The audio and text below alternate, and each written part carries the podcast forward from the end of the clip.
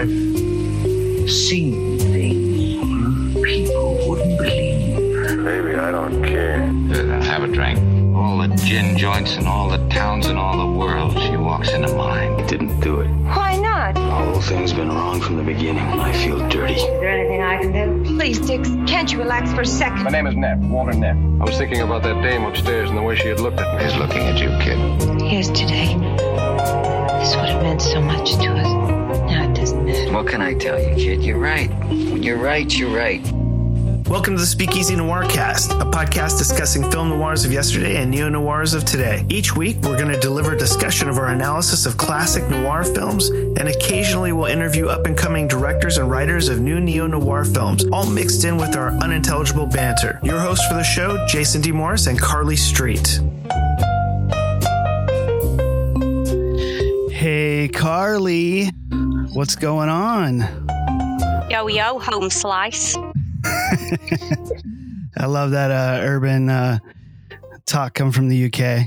You guys have your own trying set to of. be a Uh, gangster. Yeah, I'm trying to be a gangster down with the kids. you guys got your own little set of rules there of uh, of gangster talk. I, I remember that short film you did, uh, The Intruder, with the uh, the kids on the street corner and messing with the uh, the war vet and stuff. The it's chaps. always interesting. Oh yeah.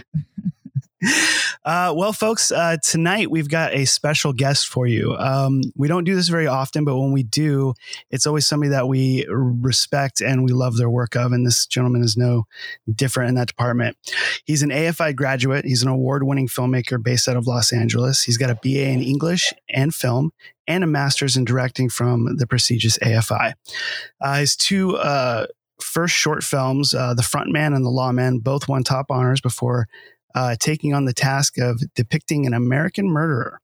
Carly and I would like to welcome our guest tonight, whose name I'm certain to butcher, um, as did uh, the Academy of Television, uh, Matthew Gentile. Did I get that right?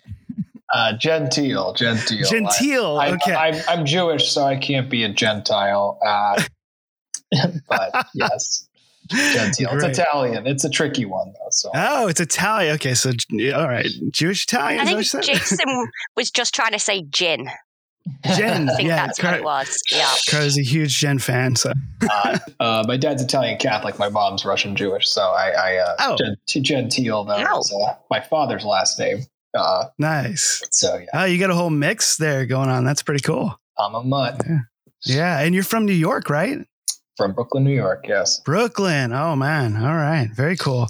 I haven't made it out to New York yet, but my wife has, and she absolutely loves it, and I can't wait to get out there. It's Um, fun. It's fun. You know, I go back. all- I live in Los Angeles now. I have for now almost a decade, but Right. I, uh, I grew up there, and yeah, it's it's a Brooklyn's a great. I grew up in Brooklyn Heights. It's a great place. Very cool, man. Highly recommend. Very cool.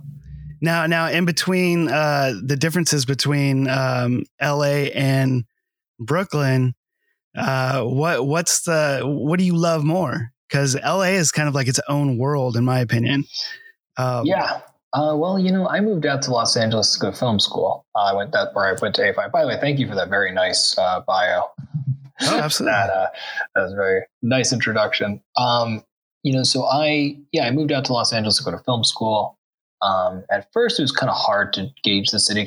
I went the school I went to AFI was so intense and all consuming that I wasn't really able. And it was a great experience, but I just wasn't able to really experience the city. Like, I didn't make it to the beach for three years, uh, and everyone always talks about the beach in Los Oh my Angeles god. um, so you know, once I started to really get to know the city, I it, LA is a great place. I mean, it, it has a lot of layers to it, and I find that the longer you live in LA, the more it reveals itself to you. Like there's a lot of cool spots and just different parts of it. It's almost like a series of towns connected by highways more than Yeah, absolutely, yeah.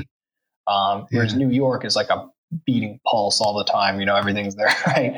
Um, and I love, you know, there's advantages and disadvantages to both. But uh, you know, I'm in LA for now because that's where that's where the business is. You know, Right, right. Now, um, when you go back to uh, New York, do you get to partake in any filmmaking experiences out there? Are you ever thinking about setting something up in in New York, or uh, what? Are you just solely just pushing and pushing for you know the LA adventure? Because a lot of people these days are like, you don't have to be in LA to do this, but I mean, I do think that there is some credibility to being in LA, of course. Yeah, it's a good question. You know, I mean, because the reality is now, I think, especially since COVID and the pandemic, you really can do business anywhere because so many meetings are happening virtually.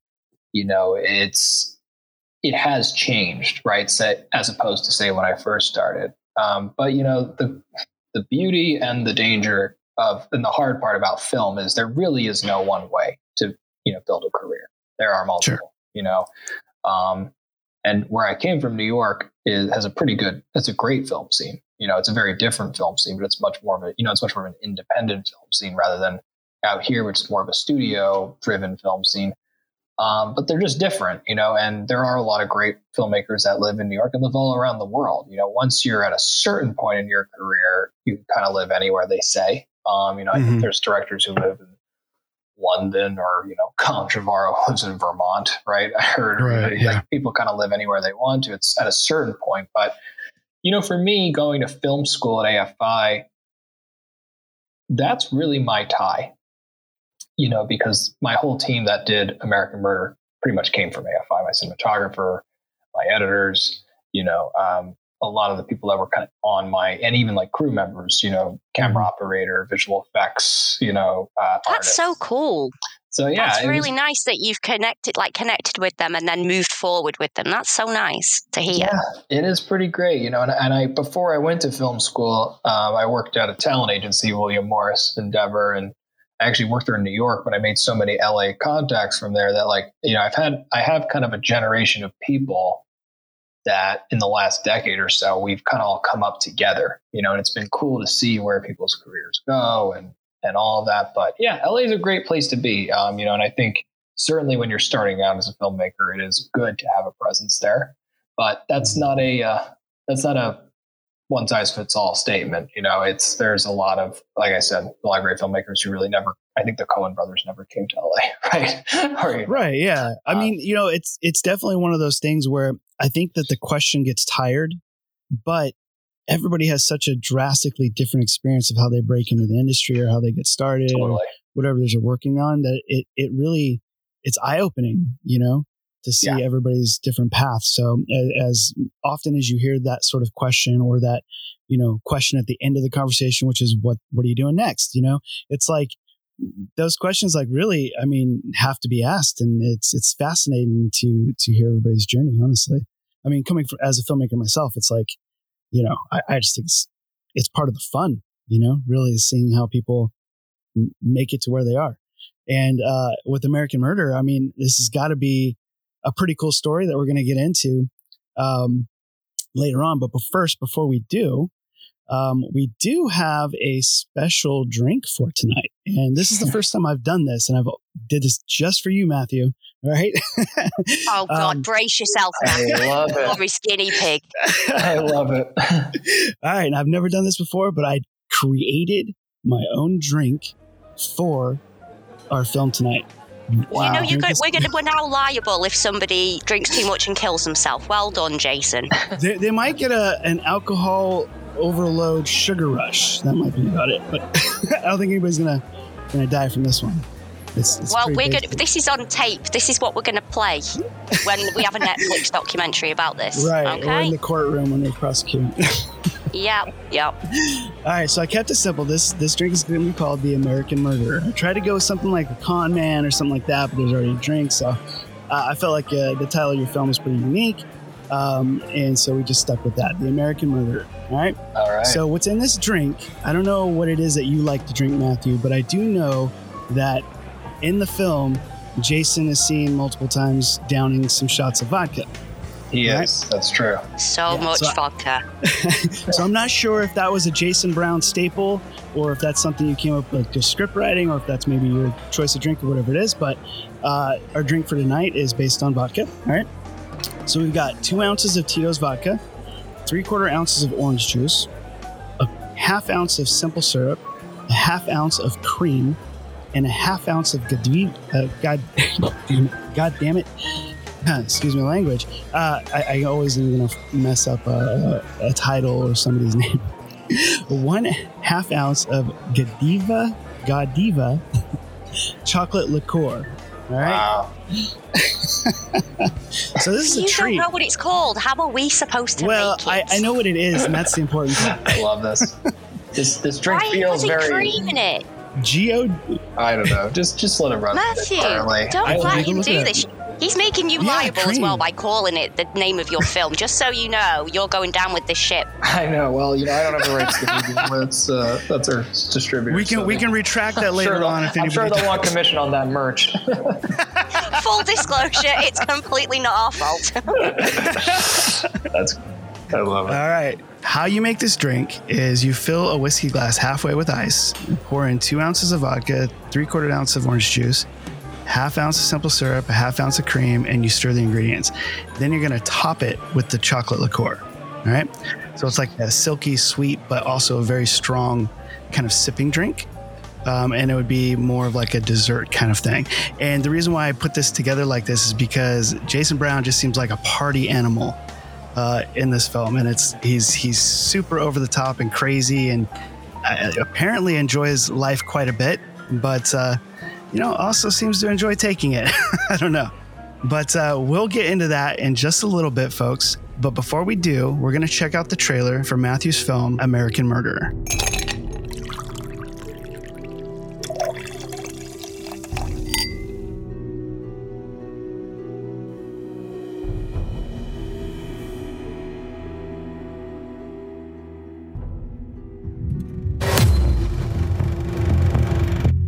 This is our prime suspect, Jason Derek Brown. Tough to say where he might be headed at this point. We should see what kind of trail this guy leaves us pretty soon. Just not the Jason I know. He's a con man, Melanie. Plain and simple. I need to speak with Jason. My brother's dead.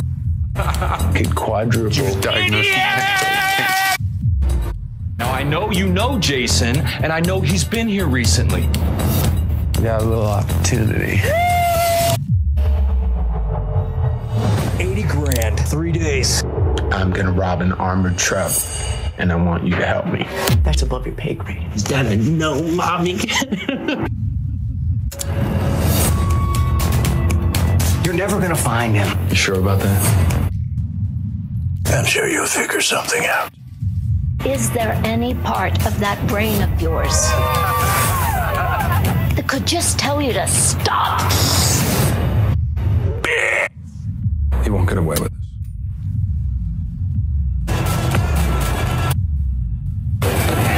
One man against a loaded gun. Tell me, where is your brother? And do not lie to me.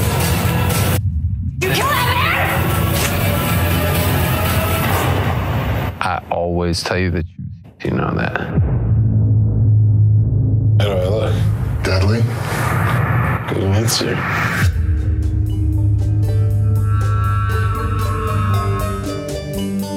So hey, Carly, why don't we take a break and listen to an ad from one of our sponsors?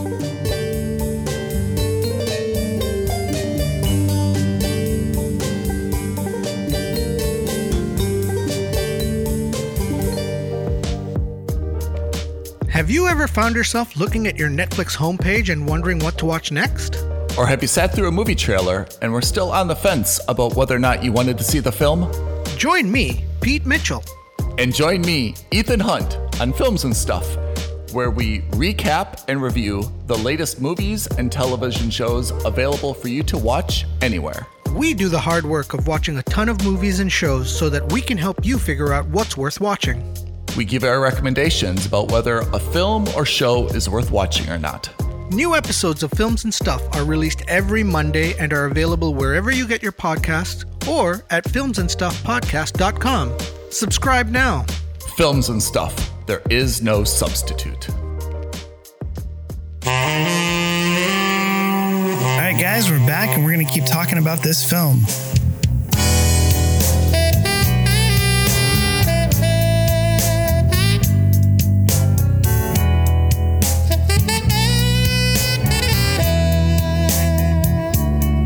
All right, folks, that was the trailer for American Murderer. Uh, it's an upcoming American true crime drama film written and directed by Matthew Gen- Gentile. Gentile? Gentile. Did I get that right that time? All right. Third time's a charm. Matthew Gentil. Oh, in his feature directorial debut. It stars Tom. Pel- I'm going to screw his name up too. He's an amazing actor, though. Tom Pelf. oh, for God's sake, please apologize in advance. I try. Tom Pelphrey. Is that how you pronounce it? That's right. Oh, great. Hi. See, Carly? First time's a charm. Woohoo! Three series in, you got name right. and uh, Ryan Felipe. Did I get that name right? That's a complicated one. Just just take it. right. Right. right. It's, it's Phillippe. Fi- Felipe. All right.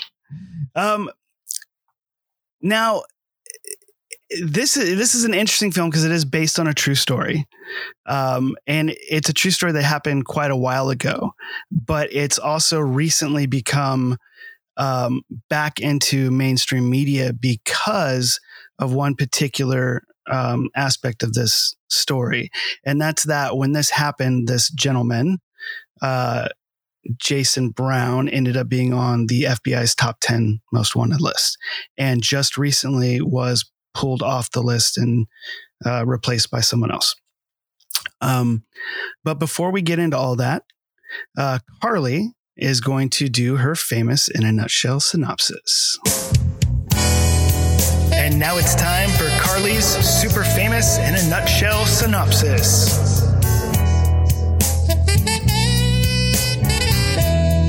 Most excitable chap in cinema with a hairstyle that encapsulates the millennium smirks and swindles his way into an exotic nightmare.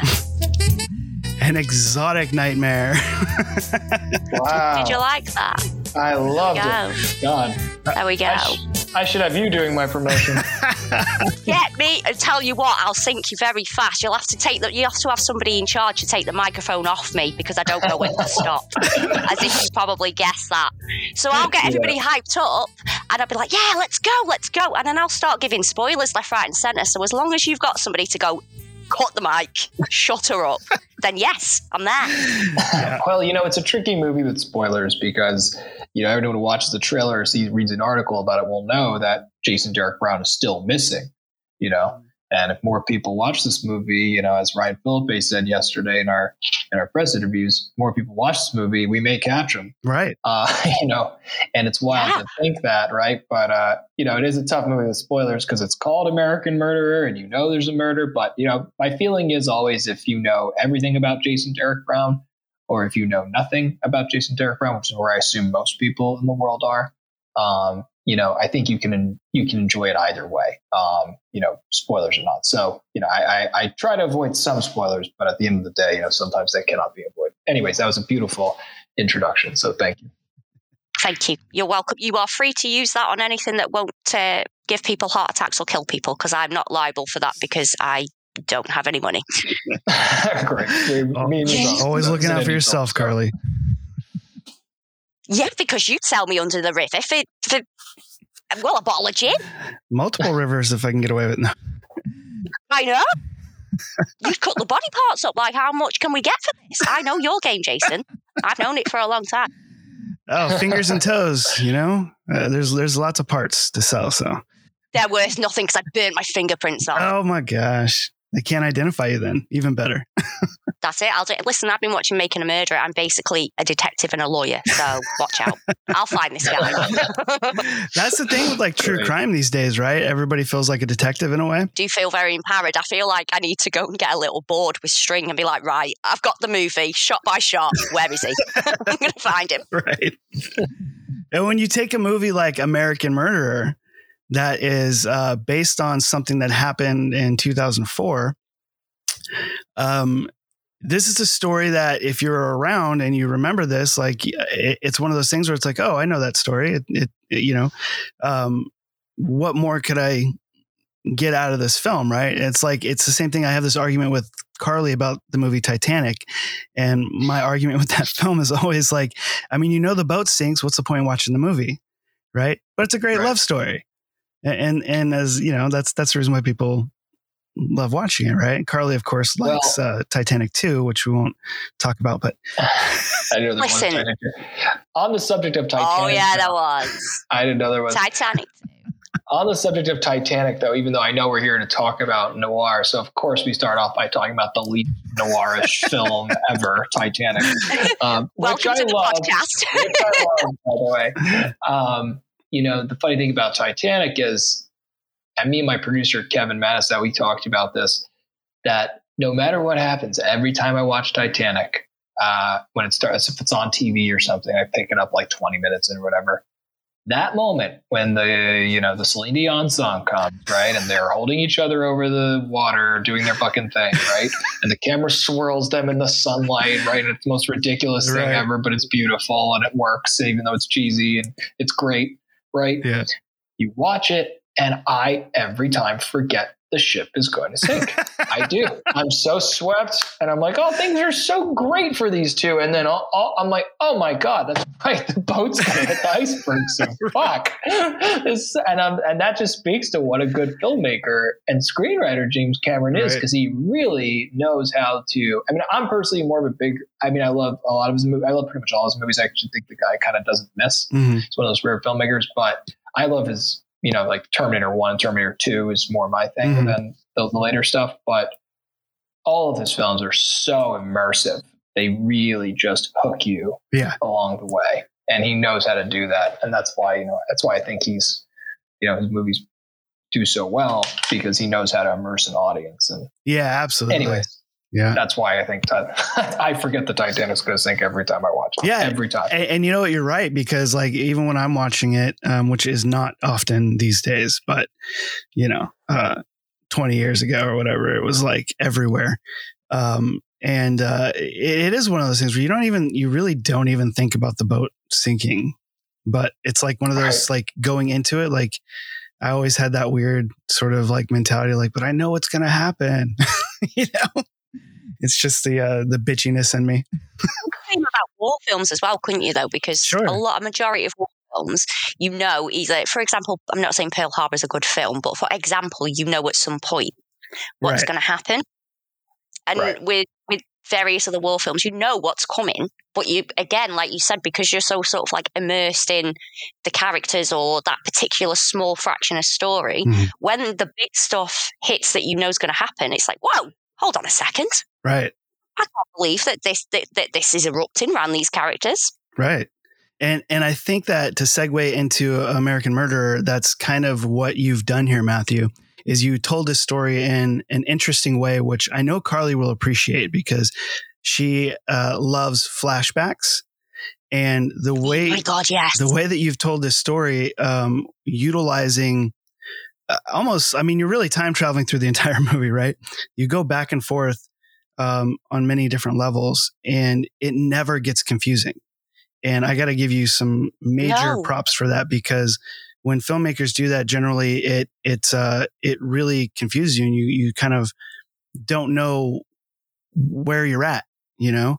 And obviously, you got the aids of um, of you know superimposed titles and whatnot to kind of help them. But I didn't feel like I needed that in your movie, even though that some of them are there. It's like I, I really did not feel like I needed that, and I thought you did a tremendous job um, telling like the a story in that natural way. transition. yeah, it really. Thank you Yeah. so much that, for that saying is that. such a that is such a big compliment as well because all It Jason is. did for the first year was yell at me about flashbacks. He has only let me keep flashbacks in one film, and that's Room 19, and that's only because he can't argue with me until it eventually gets like past the point of filming and to the editing suite, and that's when he's going to take them all out. Yeah. So you've done really well. well, thank you. You know, it's um, first of all, it's a big compliment, so thank you. Um, you know, the fun thing about writing a screenplay, uh, I'm sure you guys have maybe heard this adage. Michael Arndt compares it to climbing a mountain blindfolded. Um, you know, for me, when I write, I used to be big into outlining. I'm not anymore. I really now, I just kind of my process is very chaotic, and I just dive in. I start writing. That sounds just like Carly. Yeah, I kid you I not. go Like I'm the I'm the because- planner Matthew, and you, outlining. you are becoming my favorite person ever just going, very quickly. well, you know because it's it look i i understand structure it's important but i just find that if i outline for too long i just will find reasons to not actually write Yeah, know, or you lose the essence of what you were trying to do originally. exactly so you know for me you know with american murder the first drafts of the script though actually were quite linear, um, and they weren't really there weren't any flashbacks. They actually were all with Jason and with his point of view. So it was kind of like that year leading up to the murder and the robbery and the the car heist and the climax, and that was it. Um, and it was a much leaner script. It was like 85 pages. And that was the script that was optioned by these two companies, Traveling Picture Show and GG Films. Um, you know, and when it started to get into the process where I had optioned it and we were getting ready to take it, you know, we were trying to get into the place where you could take it to actors. You know, I, I developed it for about a year with these people, and these producers were really valuable to me because they ultimately, you know, it, was my first time really writing a script and getting notes, right, and getting feedback.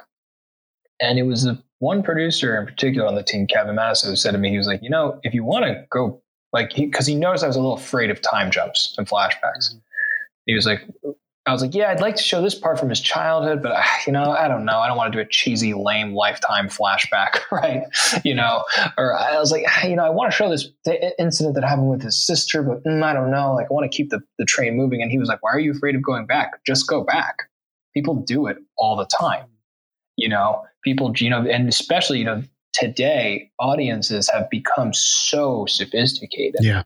And, you know, we talk about film noir, you know, I mean, I think the, you know, arguably the quintessential film noir, certainly the first of its kind, one of my all time favorite movies, Double Indemnity, opens with that incredible, like, in medias res opening, right? And right. the whole thing is told in flashbacks. Yeah. Right. So, and now since 1944, audiences have become like used to just going back and forth, zip sideways your your film relies so heavily on it but again you did such a great job in the telling of it that it really felt seamless um, and um, it's one of the very few instances that i can recall um, that does it so well um, well thank you for saying that you know i think part of what it is you know if i you know can speak to that it's really treating the audience like they're smart. I think that's kind of the important thing, right? Because a lot of uh, when I get frustrated watching a movie, it's because a movie's like over explaining stuff to me. Mm-hmm. Like, you know, and, and by the way, when I wrote some of the first, when I first was trying the flashbacks, I would even write in the script very in like big bold letters. I was so concerned that they'd get confused. I'd be like, this is a flashback, you know? Oh like, my God, I do that. And my producers even said to me, and other people would read it, were like, okay, I get it. You just go back. We'll figure it out you know, because the audience can put two and two. That's a Billy Wilder quote where he says, "Let the audience add two plus two, and they'll love you forever." Right. Right. You know, it's you know like they, that is so refreshing to hear because everybody for years. I don't know what your experience was and what Jason's was, but for years I got, um, no, you're making it too complicated. People won't get it. Yeah, but I can't spoon feed people because that's when it becomes stupid and unnatural and ridiculous. And for years, it was just such a, until I met Jason, to be honest, it was till such a battle of just not spoon feeding people. Like I'm, I'm watching things. I get it. How did, how do you not get it? Why are you assuming that the mass market is stupid? So it's so nice to hear a filmmaker that's like, actually, people can no, get it. I mean, if they don't audience, get it, they don't get it. But most people will. Right.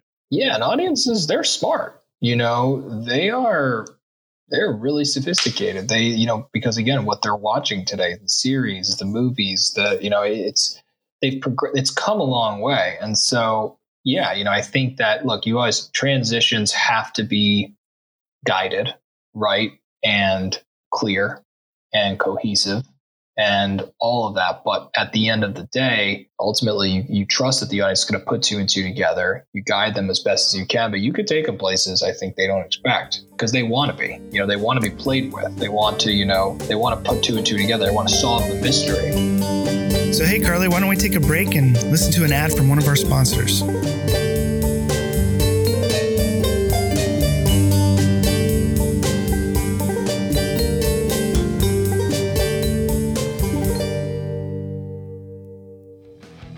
Picture it. It's 2004. You just put on your orange Fanta flavored lip smackers, zipped up your low rise jeans, and are about to ask your mom for a ride to the movie theater to go watch a Cinderella story. I'm Mo. And I'm Christina, and we are the hosts of Movies That Raised Us, a late 90s and 2000s podcast that dives into your favorite nostalgic movies. We're talking Princess Diaries, The Clique, Confessions of a Teenage Drama Queen. We're sick of great movies being ripped to shreds by critics. I firmly believe that Uptown Girls deserves more than a 13% on Rotten Tomatoes. And Jamie Lee Curtis deserved a daytime Emmy for her Activia commercial.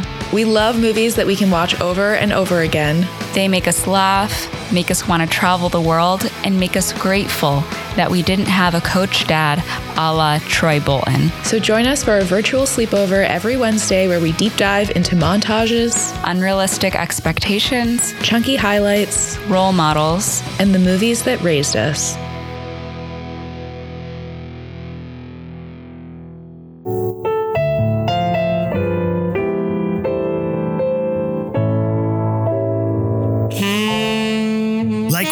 So far? Make sure you never miss a show by clicking the subscribe button now. This podcast is made possible by listeners like you. Thank you for your support. And now back to the show.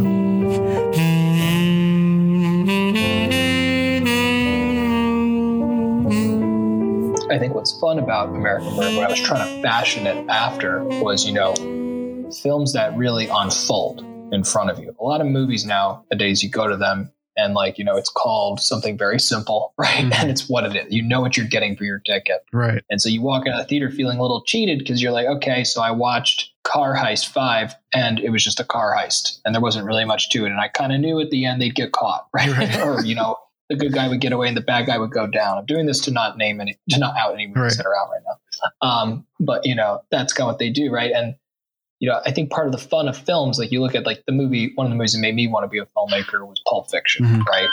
Um, I'm not alone in saying that. Like every filmmaker my age probably more or less would say something like that. Like, you know, Pulp Fiction, Tarantino and Kubrick. But you know, watching Pulp Fiction for the first time, you watch that movie and you have no clue where it's going. You're like, what is this movie going to, what journey is this going to take me on? Right. And that's something I think Tarantino proved when he made that movie back in the early 90s that like you can really break the rules. You can go places, but you have to know why you're doing it and you have to be careful about why you're doing it because I kind of try to live by two rules. Don't bore an audience and don't confuse them. Mm-hmm. And, you know, with an American, and if you are going to confuse them, because you never want to bore them. You are going to confuse them, you have to kind of know why you're confusing them, right. you know? And uh, it's an interesting thing, you know, but yeah, that with American Murder, we were really trying to, you know, take you on this journey with Jason and show you this this uh, exotic nightmare, as Carly said. Um, and really bring you through that world and see the world through his eyes. So was, you know, we had to yeah. kind of take you around in many different directions. I think that's why Carly and I haven't quite made it in the industry is because we love confusing people. yeah, well, no, we confuse we confuse each other. That's the problem. We start off with like we know where we're going, and then we just confuse each other and end up confusing the audience even more. Um, really got to dig in and. uh, we've, we've you know, we've not done too bad. I think there's a lot of people thinking, though, there's a lot of people where they'll watch a film and go, oh, I wish the ending had been this. I saw this coming. Like you said, if you treat them stupid, they can come up with a better ending. Mm-hmm. And then they think, why am I watching this? Absolutely. So it's quite it's quite immersive. The the film that you've done is it actually sets people off to go, I'm going to explore more. I've seen this aspect. I want to learn more about this. It's almost like an investigation. Mm-hmm. I want yeah. to time travel for yeah, a minute. Exactly. I want to go. I want to go back in time uh, to this concept short film that you made for American Murderer. I'm assuming this is okay to talk about. Yeah, of course. Okay, great. Because uh, it was also just as engaging. Uh, very well done, and uh, it starred Jonathan Groff, which was really cool. Um, he's a great actor yeah. as well. Um, so you shot this concept trailer.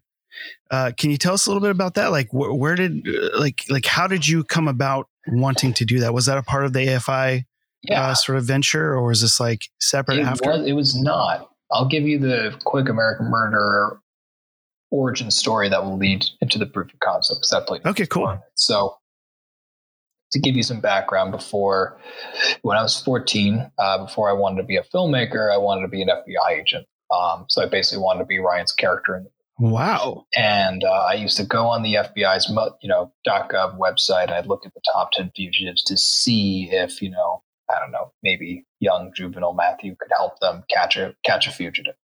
Um, and you know, when you looked at this list of fugitives at the time, it was really a sea of mean, menacing faces. Like you had Osama bin Laden and Whitey Bulger, and like really you know, criminal mastermind geniuses, right, who were really elusive to the feds. And then on this giant list, you had a guy with spiky blonde hair, blue eyes, a charismatic con man surfer dude who just didn't seem from the picture alone to, to fit the profile. So I was immediately struck by this guy's face, um, you know, by Jason's face and his look and the red hoodie and the blue background. Like the image just stayed in my mind, you know. Um, so cut to many years later. Um, I'm graduating film school at the AFI. I have frontman and lawman behind me. I'm trying to figure out, you know, what is my first feature? What does that look like? And all of a sudden, I, you know, I'm one day drawing out storyboards um, for, you know, a, a, a shoot I was doing. And I had a true crime documentary on in the background. And then all of a sudden, Jason Derek Brown's face popped on the television.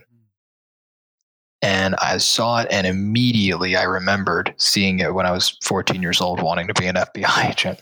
It just came Oh running God, back to me. That's like fate. So, you know, and it, it does, it was like fate because I, you know, has everyone was asking me, what's your first feature, Matthew? What's your first feature? What's it going to be? What does it look like? And I really didn't have an answer. And then all of a sudden the picture came and I turned up the volume and I started to watch it and I saw, I saw to myself, I said to myself, like, this would be a really cool movie. Like, here's, you know, the documentary that I was on was American Greed and they were really, they were interviewing like Lance Leising, the, you know, Ryan plays. They were interviewing people who knew him, people who loved him. And I saw right away this guy was fascinating because not only was he this like, had this kind of look, right, of like a frat boy or, you know, a certain kind of guy um, who I usually probably would avoid, but, um, you know, he, he had this clear magnetism, magnetic personality, and a thing that drew people in.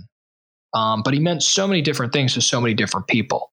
Like to, you know, this one woman, he was like, he was a lover, right? To another person, he was a scoundrel, right? To another, to Lance Leising's character, he was like a guy, just an idiot who got lucky, right? And to some people, he was like a con man who was three steps ahead. So he always kind of had these different, he meant so many different things. I just became really fascinated by the story. So I decided to have a go at it and write the script, you know, on spec, meaning on my own time and on my own dime, just figure out how to do it. And at the time, you know, to pay my bills, I was working as a script reader.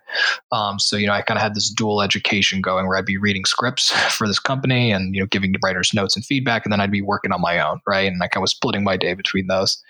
And, um, you know, all while putting my short films out there and trying to get them seen and, you know, all of that. So I was really, you know, hustling to get to get this movie off the ground.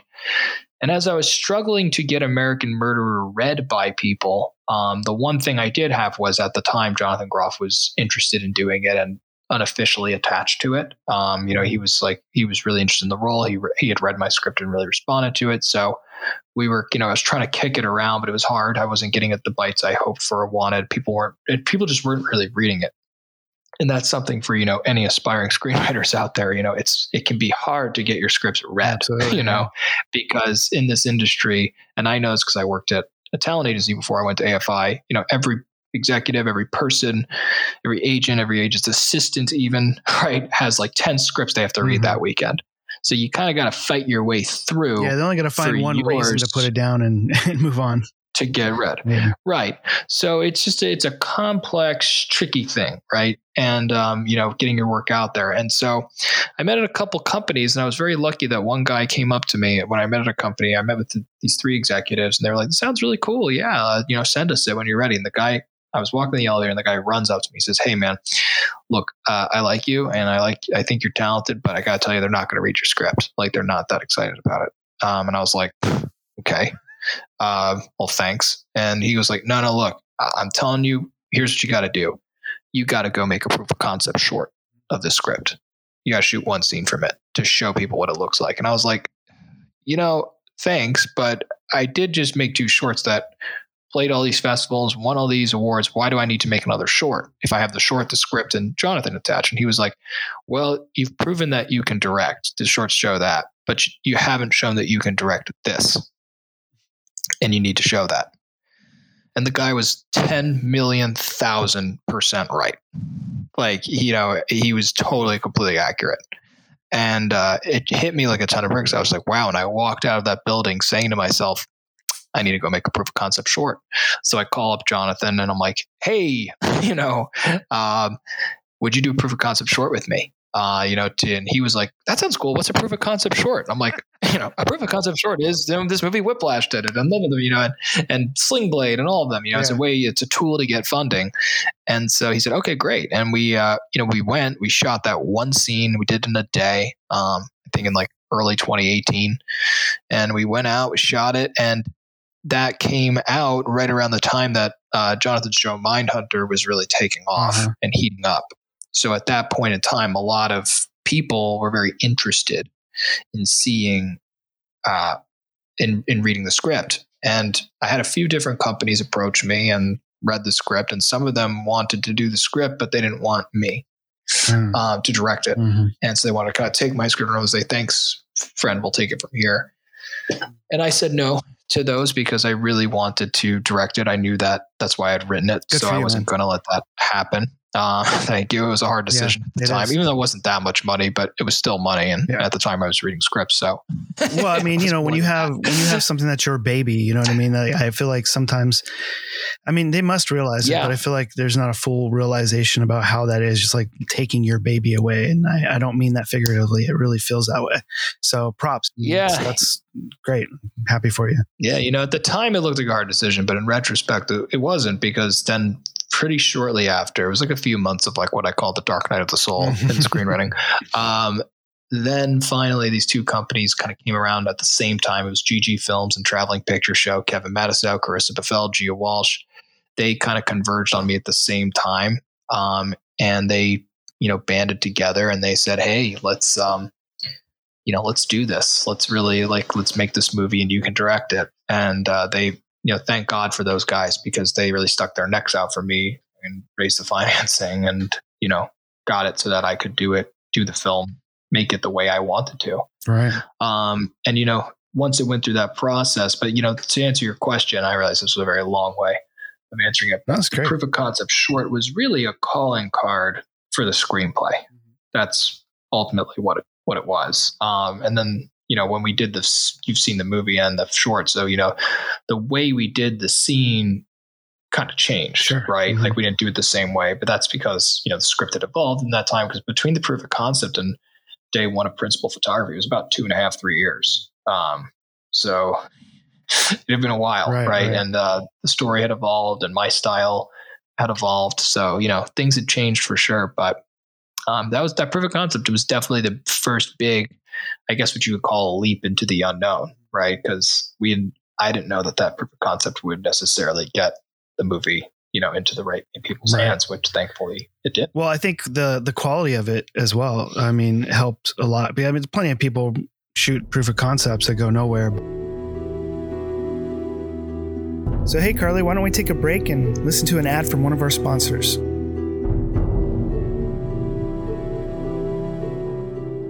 You're into Netflix original films, if you appreciate unpretentious movie reviews, and if you're the kind of person who knows that despite our political differences, we can unite over the love of a good movie or the abject loathing of a terrible one, then we might just have the podcast for you.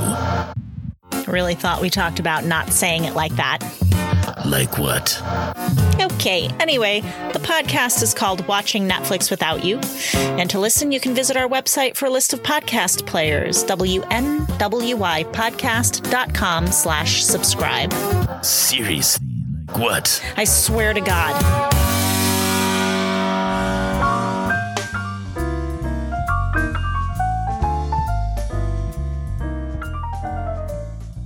All right, guys, we're back and we're going to keep talking about this film.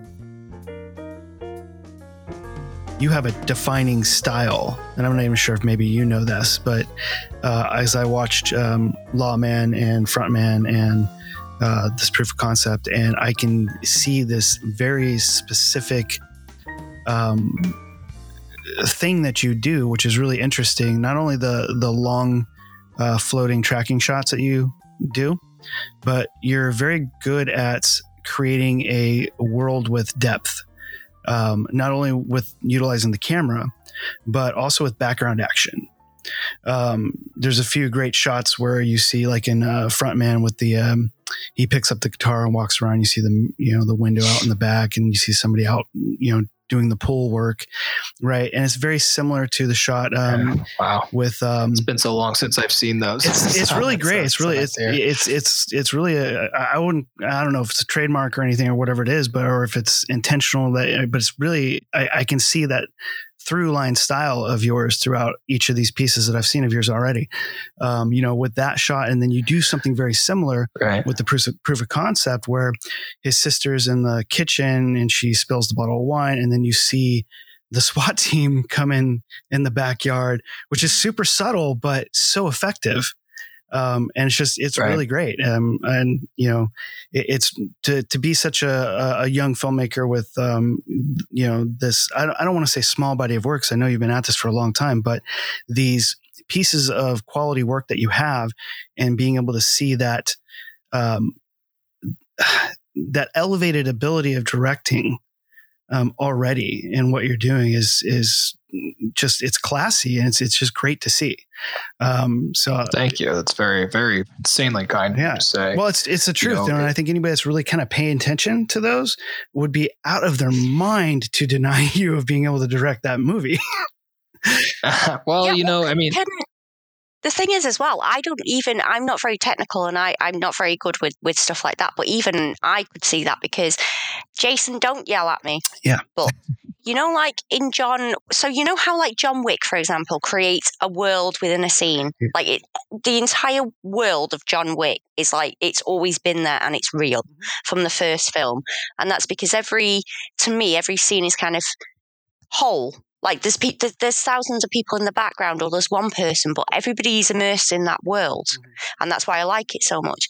And I actually found that with your film, it was it was I felt like I was immersed in it because it was like a world within a scene, a world within a scene every two minutes because the characters were kind of they were doing normal thing and things, and then you had other characters in the background do- doing their things like life. and it didn't feel fake. So That's it the made thing. it more natural. Right. No, not at all. It felt so natural and like fluid.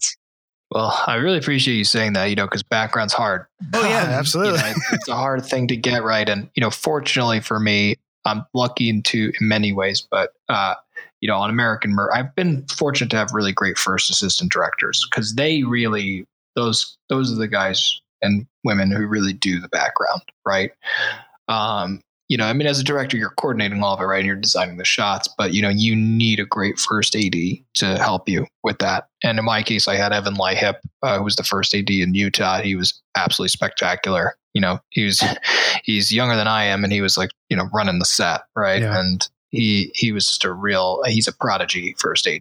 Um, he was, he was amazing. Congratulations And, um, because that's it. Jason, the work has been. yeah, this other guy named Jason Allen, he did all my other shorts, Frontman, Lawman, um, and he was all he was the first. That's the first first AD I worked with. Who was like a on a professional level, um, DGA and all that, and he taught me a lot too. Um, great guy and uh, you know friend, and yeah. So now a first AD. The director first AD relationship is actually arguably one of the most important on set. You know, you could you could argue it's a cinematographer, you could argue it's the lead actor, you could argue it's the actors of the day, right? Whoever they are supporting or day players. But, um, you know, ultimately the director and first AD, I mean, that relationship and symbiosis and producers too, but first AD is so key because they're the ones who are really helping you make your day and make sure you get everything you want. And having a first AD who is on the side of the director, uh, which is the case with Evan and Jason, right? Because they're the ones telling you, hey, uh, you might not have time to get all those shots. I know you have 12 shots planned, but you- you're probably only going to get eight. They're the ones who will tell you, but they're problem solvers. And that's what directing is 90% of the time. It is just problem solving. You know, it's like, okay, we, you know, we had six shots here, but we uh, you can't get, uh, you know, there was a great talk with Jonah Hill about working with Martin Scorsese on The Wolf of Wall Street. And uh, it was on Howard Stern of all shows. And Howard Stern said, you know, why, why is he so good? Like, why is, why is Scorsese the best? And Jonah Hill said, the man constantly solves problems. Like he's a chess master and he could solve problems in like two seconds. Like most people might take a minute or two minutes or three minutes. He can do it in like two seconds. He's like, nope, that will do that. Then we'll do, you know, okay, you gotta shut the car door, move that way, go that way. All right, we'll put the camera here instead, you know, And because he's been doing this for so long, he's just able to solve so many problems. And I think that speaks to what you were talking about camera movement and blocking and all that. You know, one exercise I did, and again, if this podcast has a big base of aspiring filmmakers, which I assume people listening to a film noir podcast are, you know, one, one, um, exercise I did at AFI, um, because my belief is, and, uh, you know, I think that, you know, there's often I'm going to be unoriginal again, steal a quote from someone, but Ira Glass used to say that there is a um, there is a gap. You have you have your taste, right, which is awesome. Your taste is Kurosawa, Billy Wilder, um, you know, Scorsese, whoever, right? And then there's where you are mm-hmm. in your work, right? And your work Absolutely. is down here, and your taste is up there, and there's a big gap. Right. And so what Ira Glass says is the only way to close the gap right? The only way to to make that gap go away is to just do tons of work, right? Just just be prolific because if you do a lot of work, you'll get better and you'll get better and you'll become more second nature to you and you'll just do it. And for me, one exercise I did that really helped me feel because when I first came to AFI, I was terrified of the camera. I was kind of I kind of came from more of a theater background. I knew a lot about actors. I was more confident in that, and I was more confident with writing because I kind of you know I loved writing as a kid. I loved writing short stories and plays and putting them on. So the acting and the writing part didn't scare me as much, but camera I was like such a rookie. Like I, I really knew I knew nothing. Um, and what I felt was, was our teacher gave us this assignment called a single shot master, and you all could do this with your friends on a weekend where you would just literally take an iPhone, take a scene from a great movie, like say Chinatown, right? Get two actors and stage the scene and shoot it all in one take, no cuts, right? So you block and you shoot according to the camera. And the requirement of the class was to do one. But after I did one, it made me feel better that I just started doing more. And I started doing them once a week. Then that became twice a week. And by the end of the school year, I think I did a hundred. And I would just keep sending them to this teacher. I'd be like, here you go, here you go, here you go. And he loved it. You know, I thought I was annoying him at one point, but he was like, nope, it's great. I had a Matthew Gentile Film Festival this weekend. and by the end of that, you know, because in year one at AFI, you make three short films that nobody really sees. And they're kind of like a training ground for you. Like, you know, you're hitting your, you're, you're hitting balls in the batting cage, right? You're letting, you're, you're, you're getting them out. And then finally, you know, your thesis films, like the one you make the next year, that's what you're, and I got to say the improvement from because my first films at AFI were not very good. if you saw them, you would be like, yeah, this guy could learn some things, right? But the improvement from the first year to the second year was tremendous. And I can only attribute that to just constantly doing it again and again and again. And, uh, you know, and working with great people. You know, uh, you know, I'm fortunate that I have an amazing cinematographer, right? Um, you know, Clella Robinson, who's like just my, you know, she's my partner in crime. I call her my work wife. You know, she's she's really and she is brilliant, and she can see what I'm going for and can rein me in, tell me when I'm like, you know, that no, Matthew, I don't have a crane, I can't do that, right? If we can figure out this way, so it's always that. But and the other thing I think you're speaking to is, and this goes back to what this podcast is called, is I'm very, very, very influenced by noir, you know, and I'm very influenced by old film, classic Hollywood. So for me, you know my heroes, in addition to the ones I've talked about today, are like Kurosawa, Billy Wilder, you know, uh, filmmakers of the you Michael Curtiz, Howard Hawks, um, you know, filmmakers who worked in a system where you know you didn't. It wasn't about just shooting tons of coverage, right? Um, and I don't think coverage is a dirty word. You know, I, I love Werner Herzog. Hey, it can, it can save you. You know, so it's. I don't. Yeah, I'm, I'm not against it. I'm never I'm not against this as a concept. You know, I think it's I think, you know, most scenes do need some coverage, mm-hmm. right? Sure. but I think that, you know, there is an over dependence. They call it garbage dump directing, sure. where it's like, okay, first shot, you know, wide shot, close up, close up, we're done, you know? And like the classic Hollywood directors were so good. And keep in mind, those guys, John Ford, all of them, like they shot so many movies. They were shooting three movies a year, like three features a year. Now the days, you know, if a director makes one movie every five or six years, right. it's like, oh my God, they're so prolific because of how hard it is to get movies made today. But like they were shooting, you know, these guys like John Ford, William, you know, William Wyler, even like they were just like constantly cranking them out. And that's why their craft was so outrageous, you know, and disgustingly good. And, um, you know, so, but I study those a lot. And so in blocking and shooting, I really, I try to be economical Um, and I kind of always I, I do ask myself, what's the TCM way to do this? Me and my editor say that a lot. We'll be like, oh, the TCM way is to stay in the master a little longer, you know. But um, it's a balance, you know. It's always a balance, and you're always learning and you're always studying from old masters and new masters, right? Um, who inspire you. But yeah, And you know, a lot of that, I'm assuming for you, as with most filmmakers, comes together in the editing room as well. I mean, you can plan as much as you can plan, um, but uh, sometimes you see things in the editing room that can completely change the perspective. Um, you know, and talking about like the junk uh, filmmaking, uh, sometimes you know you you've written a scene a certain way, and then you approach it completely different in an editing room. Um, did you happen to see any sort of uh, opportunities like that uh, when you got into the editing room with uh, American Murder? Um, yeah, you know, I mean, there were definitely, you know, I mean, I think a good movie often when I hear about the process of how it was made, they say a good movie tends to evolve, right? Like very rarely, I haven't heard many stories where someone says like, I wrote the film, I shot it exactly as it was written, you know, nothing really changed on set. And then we got to the editing room and we just cut it, put it together and we were done. Sure. You know, like, I talked to so many filmmakers. I don't think I've ever. I'd be like, that's that would be an amazing story if, if you I heard mean, that one. no, yeah, that was oh it. my you know? god, that's what we wanted for Dark Winter. right, right. You know, yeah, no, film is a that's what you want, right? Yeah. You know, Hitchcock famously shot his storyboards. Absolutely. that but but um, you know, film is a process of, for me at least, it's a process of discovery. Right. Um, you know, I I planned this movie out very meticulously. I fortunately had a lot of time, you know, to figure out how to rob this bank, and you know, because you know, we went to cast movie in March 2020. We shot in December um, of that year. Mm-hmm. So I didn't really know in March of 2020 when my start date was, but I was acting like it was, you know, four weeks from then. Right. And so the finish line kept getting pushed away from me. But as that kept getting pushed, I just kept prepping. Good. And I worked Good. really closely with my team, my cinematographer, my editors, right? And we were like, we were mapping out every shot. We were storyboarding the whole thing. We were pre-visualizing. I mean, we were really, you know, getting this thing down to a T. Um, and so in doing that, like I had a real thorough plan of everything. However, you know, when we got to set, things change. You know, uh, you go and film a boat party on the water, and the wind starts blowing you 40 miles per hour. So you can't go get that shot on the other boat Right. because you only have one boat, right?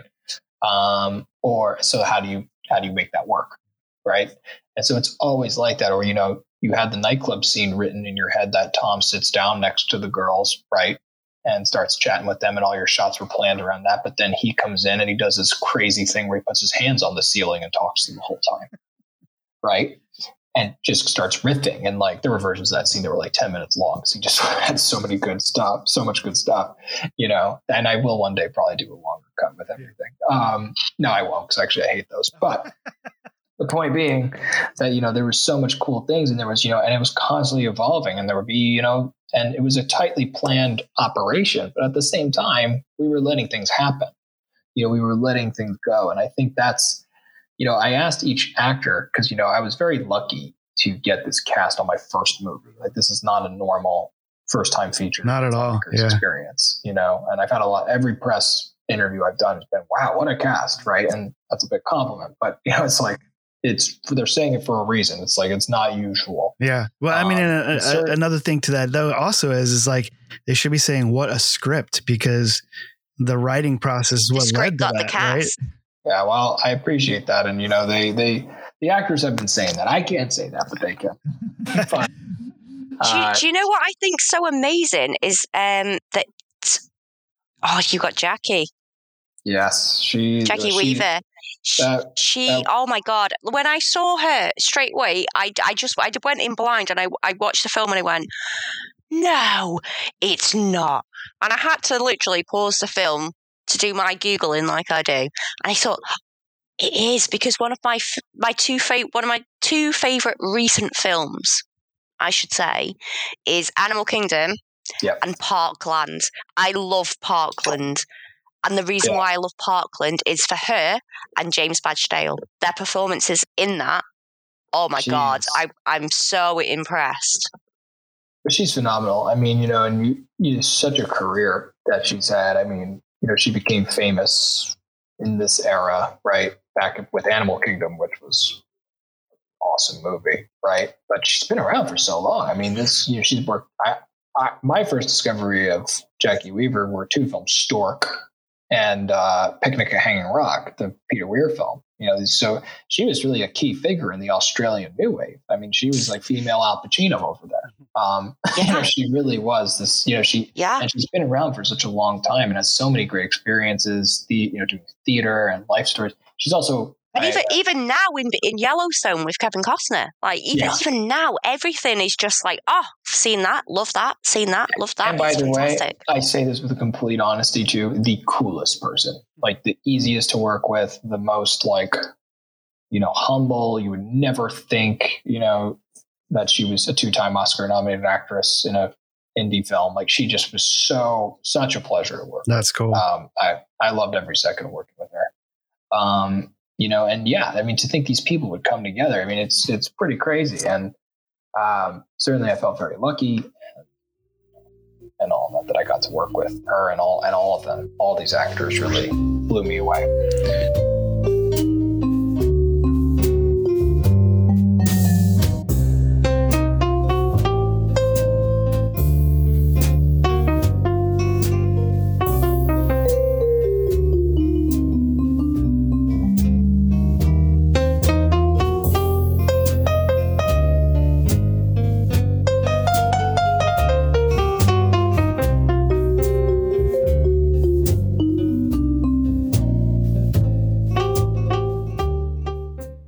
How's it going? My name is Anthony. And my name is Owen. And we're the hosts of Before and After the Movies. What our podcast is, is a unique spin on the movie review podcast genre. Typically, you'll just hear a review of the movie, but what we actually do is meet up before we see the movie, give our predictions, talk about the movie in general, and some other things about the movie business. Then we go and see the movie. After watching the movie, we meet back up again, record a fresh review post show, comparing predictions and talking about what we thought of the movie.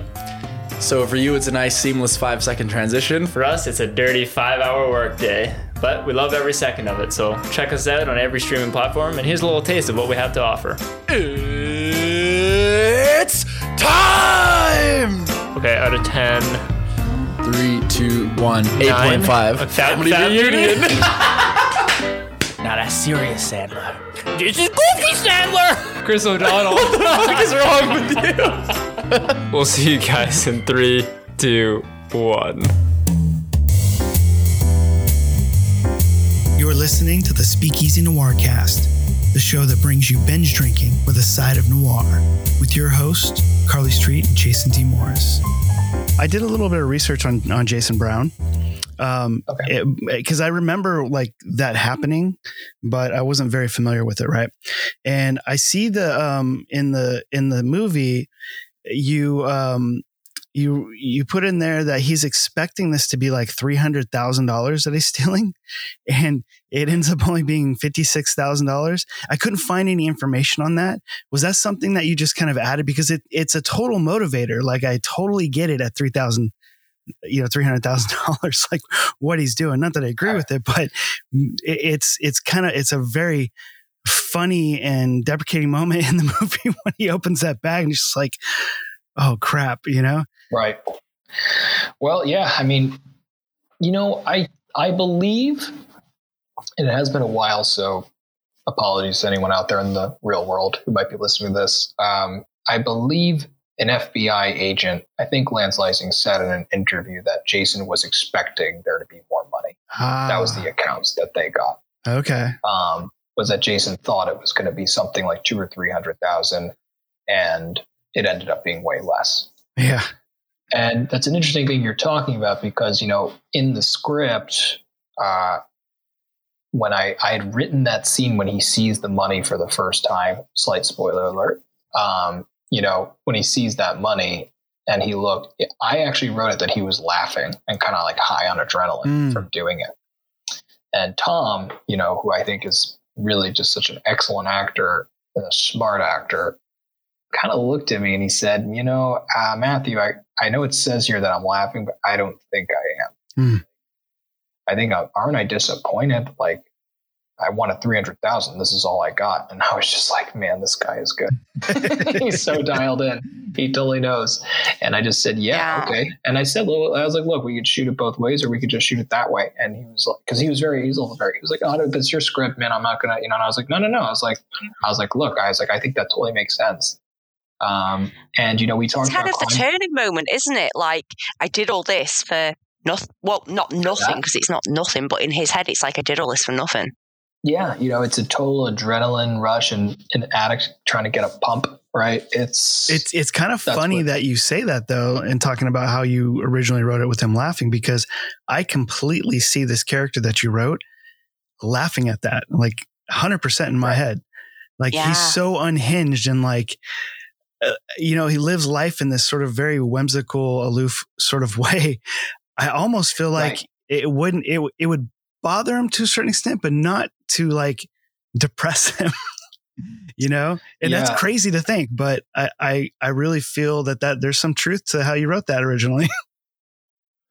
Yeah, you know, I you know, it was it is an unhinged character and it's such an unhinged role and so many scenes and I think that's part of why Tom's performance is so strong because he really got Yeah, himself really in a good. place where as an actor he's so uninhibited, you know, Yeah. and free and out of control. Yeah. And you know, actors will have to work very hard to get themselves to that place. Right. It's a very you know, and a director has to help them, you know, help give them the sandbox to play that way.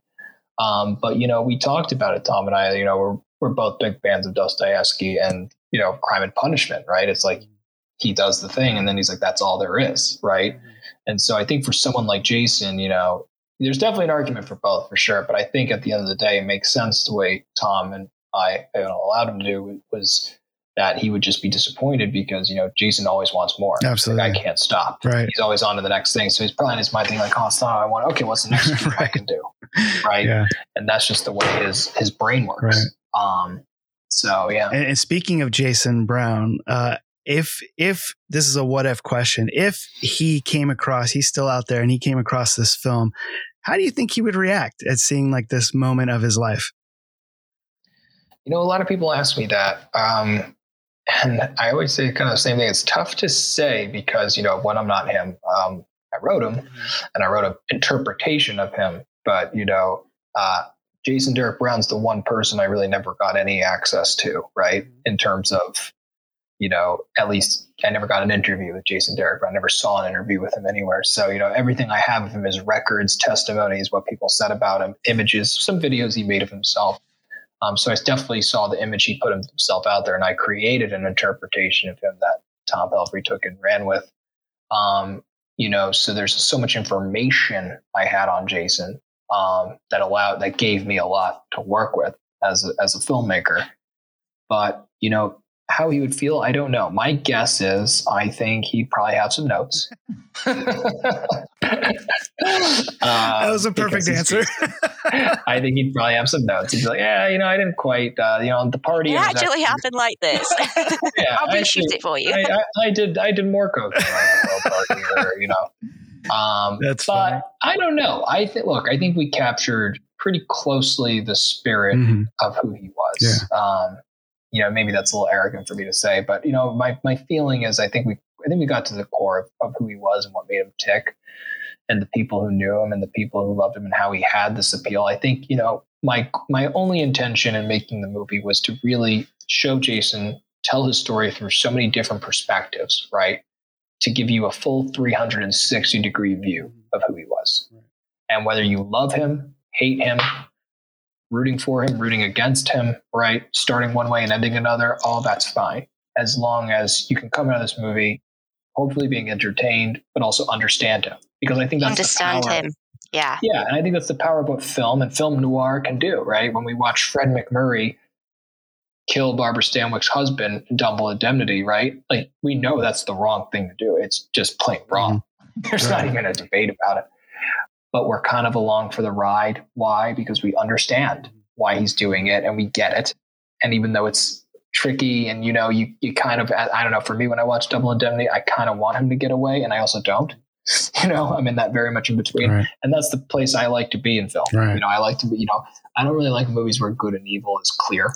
And I think that's what drove what drives us all to crime, crime drama, film noir, right? You know, the movie that made me want to be a filmmaker ultimately was Dog Day Afternoon. Nice. You know, and I was like, I, I saw it when I was 12 and I just, you know, like I said to my dad after I saw it, I was like, please don't show me any of the kinds of movies and things like this. I don't want to see like, you know, right. whatever again. Right. I don't want to see a Disney movie again. I want, I want more stuff like that. And, uh, you know, because I'm rooting for Sonny, I want, even though he's putting a gun in people's faces, I want him to get on that plane to Algeria every time. I want, I want him and Sal to get on the fucking Right. plane, and they don't. They end up dead with, and arrested, and you're like, "Ugh, why? but they and you're like, yeah, that's right. Of course, they can't get on the plane to Algeria and live whatever, right. right? They they they did But I think that's what- something wrong. It's you gotta pay for it. Yeah, and that's what I think great film and film noir does. Yeah, but that's what kind of what's amazing about your film here is that we have that open ending. It feels like a fully complete Right. story. And, and a lot of times Yeah. I feel like people, when they get to that end of that movie, those true crime movies, and they see the titles at the end and like, oh, that was kind of a letdown. I didn't feel that at all. And I, I wholeheartedly believe it has to do with how you told the story out of order um, that made it feel complete. Um, I appreciate you because you don't you know? you don't feel that in a lot of movies that end that in that similar way. Yeah, you know, I think that it gets tricky with these kinds of movies because, like you said, you know, you want people to be engaged. You want people, you know, but you're, you're telling a true story and you have to dramatize it. And to be clear, this is, you know, I call this film true crime fiction. So, you know, it is based on a true story. There are a lot of, you know, people who have researched the case and stuff have, have commented on how they feel it's accurate, which is a great compliment. But there were things I made up. I have to be clear about that. Um, you know, people I did not interview, like I never interviewed Jason's family as a choice to, you know, That was going to be one of my questions. Like, who did you specifically get to interview? Yeah, Um, yeah, and I, I I don't name the people I interviewed not because Just out of respect, kind of thing. yeah, I just don't out of respect Yeah, for them. I don't want to out sure. them, but I didn't interview Jason's family. Um, just to be clear on that, um, strictly because I didn't want my take on Jason influenced. Because I felt I had a good understanding of him, and I didn't want to be tipped one way or the other. Um, but you know, I tried to look at all of them through very you know compassionate and understanding lens. But the um, yeah, it was uh, you know the ending as you're talking about. You know, I think look, even though now this is really a spoiler section, guys, so go see the movie and then come back. um, but you know, if you you watch the film, and yes, he gets away. We all know that. Even if you watch the movie or not, you know he's going to be a right. The boat sinks, guys. if he's still out there. Even though he gets away with the crime, the cost is so dire Mm-hmm. for him because he has completely eroded his own humanity Mhm. and lost himself in the process and basically has to it, you know some people have called that last sequence a suicide because he's cutting himself off from everybody he knows he's destroying his identity and he's going off into god knows where Right. to go live under another identity And as strongly as you've created uh, this character's uh, story, his ties to his family, even even the ones that are negative, like with his mother, like or his father, in, in a way, which is also a positive for him. Um, right. It's it, it very you you are completely. I mean, that's really the lifeblood. The only reason why he, I think, continues to exist in the normal world is because he has all of these uh, ties to people. Right. You know, even good or bad, right? But then the way that this does end and you know, very I'm assuming extremely similar to the real situation is he's he's severed. I kind of wanted to say as well, though, about the ending. I was really impressed that you did not do a tack on ending because I've watched so many sort of true crime based on real event stuff. And at the end, when it's unresolved, because I, I like to have a resolution and I get annoyed if there isn't a resolution, even if it's nothing to do with if it's just a story or, or whatever. And I really, I'm so impressed that you didn't finish that final scene and go, this is what I think, you know, this is where I think he is. And I think that was so powerful in itself. And that's what made me actually really go, wow. Because you didn't tack on your idea after all this No. research and it being your film, you didn't tack on an ending of what you think either should happen or has happened. You just kind of left it as is. No, and we didn't do the real picture of Jason either, which uh, some people wanted me to, but I said no. Hmm. I mean, you could have easily had you know Tom Hardy playing Venom down in Mexico. You know, at the end of this movie. right. Right. Um, yeah, so Right, it's a Marvel Yeah, crossover. it's, it's totally a good thing. You know what Carly's bringing up there. It's it, it ended well, and again, I think it's really due to the structure of how you told the story. Um, all right, so um, getting down to it for the people at home, um, when and where are people going to be able to check out American Murder? American Murder is now in select theaters, um, and it will be available on video on demand, digital, on October 28th. You can rent it, stream it on uh, any transactional video on demand platform, iTunes Store, Amazon, Google, YouTube, any of them. Anywhere you can rent a movie, you can rent our movie. Please do. Please watch. Tell your friends. Um, you can follow me on Instagram at Matthew L Gentile uh, for I will where I'll update things about the movie constantly, or on my website www.matthewgentiledirector.com. Um, and please come check it out, watch it if you like film noir. I think it'll be up your alley, and uh, come support an indie film, please. Even though I've already seen it, I'm going to be in the theater. I, I think it's worth seeing in the theater. It it's you. it's such a a cool picture. I don't know any other way to describe it other than it's just cool. It's got a cool factor to it. Uh, it's a phenomenal cast, um, and it's just very well directed. Um, I really love how you put together the the timeline of everything. It's it's just it's really great. Um, I you know thank you so much. I, I do want to say like I, I I need to ask you that question like what's next for you, but I want to precursor it with I hope a feature version of Lawman is in order. I thought it was phenomenal, and I loved how you took Lance Oh, Reddick you. and you flipped his sort of uh, type of character, this, the stereotype that they put him in, and you you put him in a character that's completely different than what we've really seen him before, and it's just a great, just a great idea for a film, uh, also based on a true story. Um, and I so I really hope that that's something that's going to be in your future at some point. Uh, well, thank you for saying that about Lawman. You know, I would love to turn that tell that story again. You know, right now they're doing a TV show. Oh, really? Taylor Sheridan. There's a lot of Bass Reeves stories out there. Um, you know, and there is one story in particular that I love about Bass Reeves.